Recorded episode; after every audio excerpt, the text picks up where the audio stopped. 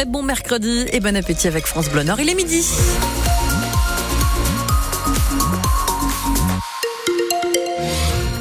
L'inforoute avec uniquement des ralentissements vous signalez sur la 25 dans le sens Dunkerque-Lille. C'est à hauteur d'Ennes-Thiers-en-Web, 3 km de bouchon, donc un temps de parcours allongé de 8 minutes. Si vous avez plus d'infos sur ces ralentissements, appelez-nous 03 20 55 89 89. Stéphane Barbero, la météo, comment ça s'annonce pour cet après-midi? On va petit à petit dire au revoir aux éclaircies dans le courant de la journée. Vous verrez encore un petit peu de soleil sur la côte ou encore dans la métropole lilloise, mais ailleurs, ce sont des nuages et même de la pluie qui arrivera en toute fin de journée, 4 à 7 degrés pour les températures cet après-midi. Le préfet du Nord prend un arrêté pour interdire une manifestation de soutien à Thomas. Ce jeune homme tué lors d'un bal dans la Drôme il y a une dizaine de jours. Un rassemblement a été prévu ce soir à Lille, organisé selon le représentant de l'État par des mouvances de l'ultra-droite qui ont déjà manifesté ces derniers jours dans d'autres villes en France. L'arrêté cite des personnes qui sont des soutiens d'Éric Zemmour ou encore membres de l'organisation étudiante d'extrême droite La Cocarde. Il était prévu une manifestation à 19h devant l'Opéra. Elle est donc interdite. La galère va être encore longue pour les usagers des lignes SNCF qui sont actuellement suspendus dans le Pas-de-Calais à cause des inondations. Pas de réouverture avant le mois de février pour les lignes Étaples-Boulogne-sur-Mer et Étaples-Saint-Pol-sur-Ternoise. À la place, il y a des bus, mais pas assez, pas suffisamment d'informations aux usagers. Selon la région, son vice-président en charge des transports, Christophe Coulon, a donc demandé à la SNCF de faire des efforts. Il était notre invité ce matin sur France Bleu Nord, tout en se montrant quand même compréhensif. Tout le monde sait que nous ne sommes pas, ni à la région, ni à la SNCF, des magiciens à pouvoir reconstruire un talus en quelques heures, d'un claquement de doigts, qui compromet gravement la qualité de service. Pour autant, il y a un effort maximal à pouvoir faire en termes d'offres de substitution. Parce que on ne peut pas tolérer qu'une situation très dégradée se poursuive jusqu'au mois de février ou de mars. Donc il y a eu une première réaction de la part de la SNCF qui bien sûr a tenté de réagir dans l'urgence et il faut le souligner. Nous l'avons lu comme étant insuffisante. Rien ne remplacera jamais le TER, les moyens de substitution. Ce n'est pas un TER, nous en sommes conscients. Mais au moins en termes de capacité de transport, il faut qu'on puisse être proche de ce que nous proposions avant que la ligne ne soit effondrée. Christophe Coulon avec Thomas Schener, c'est un entretien à réécouter sur francebleu.fr. Le président de la métropole de Lille affiche en pleine page dans le journal national Les Échos son mécontentement face à Alstom. Damien Castelin interpelle le prochain président du groupe ferroviaire après le fiasco des derniers essais techniques des futures rames rallongées du métro. Ce que conteste d'ailleurs Alstom qui estime à l'inverse que la technologie est prête. Le président de la MEL parle, lui, d'une absence de professionnalisme, du silence et du mépris de l'entreprise dans une sorte de tribune qui est en fait une page de pub qu'a payée la collectivité. Éric Dupond-Moretti connaîtra cet après-midi la décision de la Cour de justice de la République. Une condamnation, même s'il pourra faire appel, fragiliserait le nordiste comme garde des Sceaux.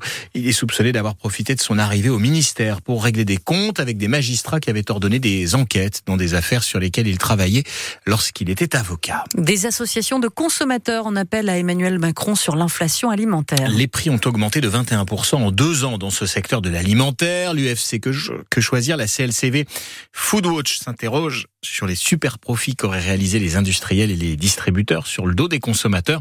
Ces associations demandent donc une opération transparence sur les prix au président de la République.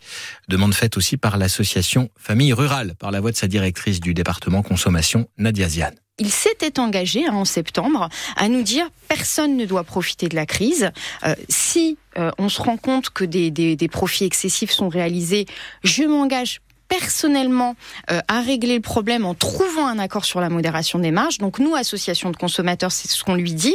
Et ça, pour le coup, c'est une étude de Famille Rurale. Ce qu'on sait aujourd'hui, c'est qu'un Français sur 2 renonce à certains aliments faute de moyens suffisants et qu'un Français sur 3, on est carrément à sauter des repas. Quand dans le même temps, on a ces profits excessifs, assez logiquement, on attend l'intervention du chef de l'État. Nadia Ziane de l'association Famille Rurale. Les footballeurs lensois en mission ce soir en Ligue des Champions. Les 100 et or sont loin d'être favoris à Londres face à Arsenal. Les Gunners en forme, leader de leur groupe dans cette compétition, leader aussi en championnat de Premier League. C'est l'avant-dernier match de cette phase de poule. Pour l'instant, Lens n'est pas qualifié en pointant à la 3e place.